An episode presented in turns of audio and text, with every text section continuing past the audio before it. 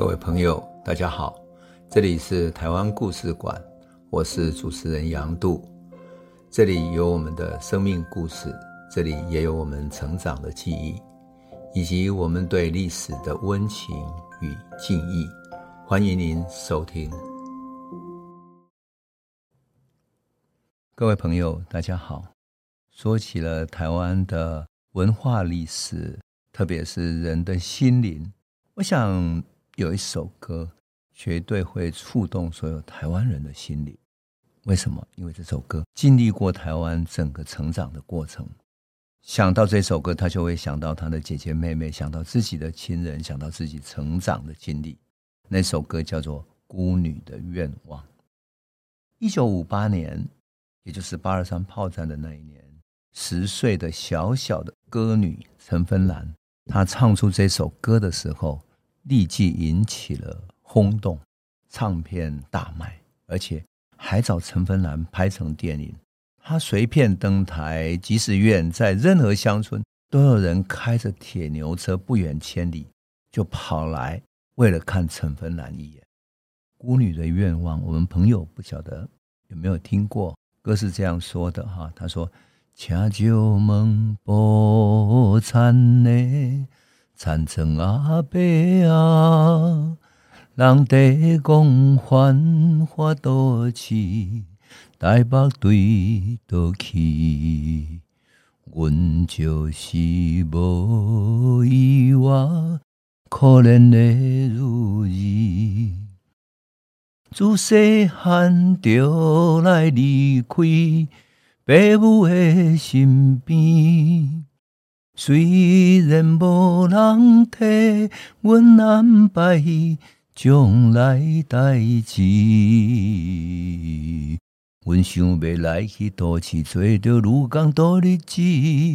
也通来安慰自己心内的虚微。这首歌我当然没有唱得好听，但是我想跟我们朋友分享一下，因为那是我童年的时候，住在三合院里面，我几乎每一个姑姑堂姐啊，所有的人都会唱的，唱着这首歌去哪里？去附近的纺织工厂工作。而那个就是1950年代1960年代台湾社会生活的写照。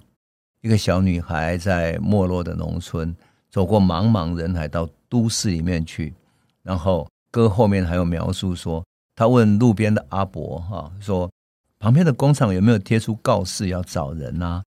这一步一步要走入城市，走入陌生世界去的一个小小的女孩，要改变她的生命，即使钱再少也没有关系，她一定要改变自己的命运。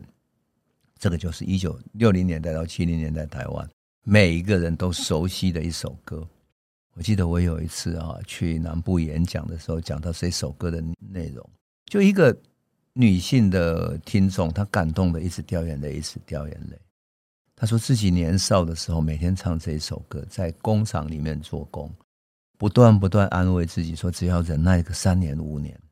为了将来的幸福一定要甘愿的去忍受它。那就是当时整个台湾社会里面无数离开农村想要进入城市寻找出路的所有女工，所有男性的声音。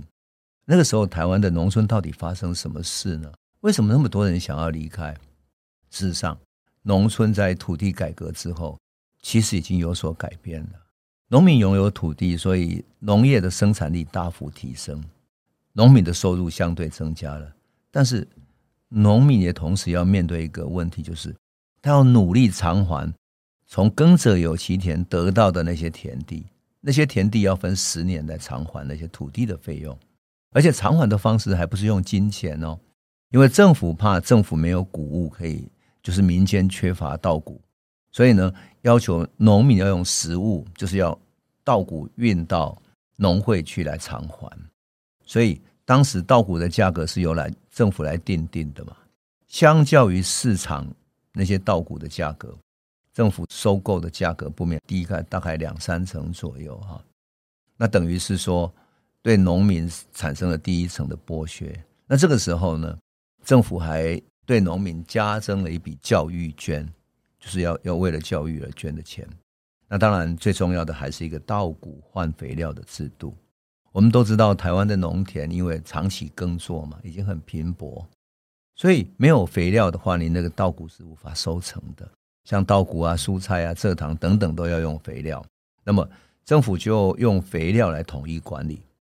肥料完全由政府统一配销，放在农会里面，由农会分配给农民。那农民要每年把收成的稻谷用牛车拖着，然后运到农会去，交给农会之后才能够换肥料回来，才能够做出明年耕作的这种用途。所以啊，我童年的时候，我就曾经陪着我妈妈呀，或者是我爸爸。为什么？因为他们要运着那些稻谷到我们的农会去，那农会外面就排了一大串的用牛车拖过来，牛车后面运着稻谷的一包一包的那个稻子。那农会要做什么事呢？农会从稻子里面再抽出一点点来检验，说稻谷的干燥度够不够。如果干燥度不够的话，还要农民运回去再晒几天，因为你干燥度不够的话，当然它的重量会增加，可是容易坏掉。但是对农民来讲呢，真的是很麻烦，运来运去。事实上农民在晒稻谷的时候也没有想到它到底有多干，合不合格。可是政府就通过这个手段控制肥料，用肥料控制农民。所以事实上呢，肥料价格呢，无论是台湾自己做的或者国际上买回来的，大概它只值得稻谷的1/2甚至1/3。可是政府用肥料来跟农民做不等价的交换，那等于是农民交给稻谷之后，在换肥料的时候被政府又剥削了一层。当然蔗糖更不用说了哈。所以有一个经济学家刘进清就曾经说过，说这是一种农工之间的不等价交换，因为肥料是工业的嘛，那农业的是稻谷，用这种不等价的交换怎么样呢？他说这是一种对于农民的一种剥削，让农业之间的资本通过这样一种剥削，把它的资本流向工业，用这样的方式来扶持工业，达到工业化的目标。这大概就是一般经济学理论所讲的新兴工业化国家最常使用的手段，剥夺农民的剩余价值来达到工业化的目标。台湾这一方面被经济学家称为是特别完善而且系统化的，所以在这种结构底下，农村的剩余劳动力呢还没什么用了，而且年轻人在战后慢慢成长起来了。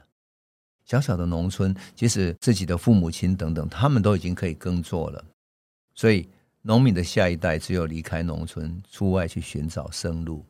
陈芬兰的这首歌刚好完整描述那个时候离开农村要到城市去工作的男孩或者女孩的心声。陈芬兰是1948年生的台南人，他从小跟着爸妈在台北的三重长大，很小的时候他就有唱歌的才华，所以啊被父母送去舞蹈学校学舞。后来他跟哥哥在合唱团学唱了一些西洋民谣，比如说野玫瑰啊、善达露西啊等等，得到好评。8岁那一年他开始去参加歌唱比赛，得到好几个冠军。9岁的时候就进入亚洲唱片公司，录制的第一张唱片《孤女的愿望》一炮而红，红到让唱片公司去投资拍电影，红到他不断出唱片、登台、演电影，直到有一天有人跟他说：“你好可怜哦，都没有同学陪你玩。”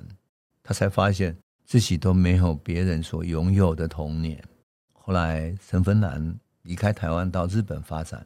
很坚持的把他的中学念完，然后他才开始在日本登台唱歌，正式进入了演艺界。后来他回到台湾发展了一阵子，唱了很多知名的曲子，比如说《月亮代表我的心》还有《梦乡》。到了1972年的时候，陈芬兰觉得自己在歌坛10几年下来也累了，到美国的西雅图、华盛顿州立大学去念大众传播，从台湾的演艺圈淡出了。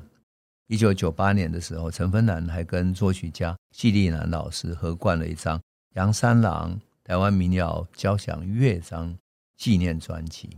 后来他又灌了一张难分难舍的专辑。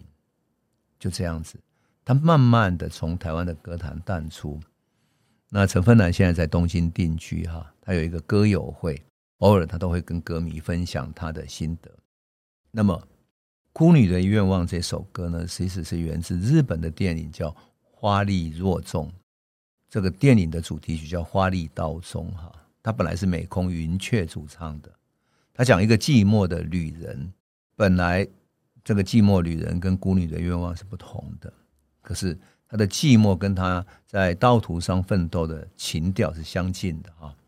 不过最主要的还是他的作词，他词写得太动人了。这个词的作者叫叶俊麟，叶俊麟是1921年9月22号在基隆出生的哈。他小时候就能够唱歌，而且家里是开布店的，开店的时候他自己会哼哼唱唱，就招来一些无聊的客人在旁边偷听，觉得他唱得很棒。后来家里人希望他继承父业嘛，就去让他去念商业学校。可是毕业以后，他遇上了日本的音乐家浅口一夫，他就拜在浅口的门下修习音乐创作。等到太平洋战争爆发以后，美军大轰炸台湾，基隆港是一个军事目标，就被炸得满目疮痍。这个时候年轻的叶俊麟就疏散到乡下去避难了。等到战争结束，人事全非，布店也开不下去了。然后他到基隆码头呢，开一间茶店嘛，就是卖酒卖茶给上岸来停泊的船员客商。那这个时候两岸开始恢复交往贸易，有一段好时光，所以各种商贾往来于上海、厦门、香港、台湾之间，非常的热闹欢快。他也在这里听了很多故事，看见很多男欢女爱、酒场缠绵、惜别离情的这些场面，这个后来都成为他写一系列歌曲的这种创作的源头。所以他写作过的歌曲里面有什么男儿哀歌，就男儿哀歌，还有惜别夜港边、船上的男儿。他很会写海港的这种流浪船员的故事。可我觉得不仅仅是这样，这些歌会流行起来最重要的是什么？因为台湾就是一个海港，就是一个海岛，所以每个人的心中总是把他的愿望寄托在要到外头去奋斗这样的一种心境。他很能够描述这种心情。可惜就是1949年以后，基隆港断绝了两岸关系了嘛，再也没有船员，他的生意清淡，而登场的是美国驻军。那个时候就换成像杨三郎，我们上次讲过的杨三郎吹着小喇叭在美国的俱乐部里面去唱歌去演奏的。那叶俊麟自己呢，跑到三重去，自己当一家公司的会计跟代书。还好他生性很乐观，就认识了刚刚成名的洪一峰。那洪一峰一个人作曲，一个人作词，合作无间，写下了很多动人的歌曲，像比如说旧情绵绵、思慕的人、淡水无色、报道漫步、悲情的城市。很熟吧？念着我都觉得我每一首都会唱啊。叶俊麟也很有意思，他一生写下的词呢有8000多首，那他的成名曲根本很难算计了，很多歌曲都已经成为电影的主题曲，比如说旧情绵绵、悲情的城市。所以孤女的愿望其实她的著名的曲子而已。那么我们通过叶俊麟的生命，通过陈芬兰的生命，通过这些歌曲，我们仿佛看到那个时候台湾共同的心声。如果我们讲历史，必须为那一段历史配上音乐的话，孤女的愿望、孤情咪咪、行船的人等等的这些歌曲，其实就是当时共同的一种心声，也就是那个时代的共同的旋律。好，我们今天就先讲到这里了，谢谢你。这里是台湾故事馆 Podcast， 我们每周一周五会固定更新新的台湾故事，请随时关注台湾故事馆粉丝页，按赞并分享。最后我们工商放松一下，若你对本节目有兴趣，可以购买纸本的《有温度的台湾史》，更方便您阅读。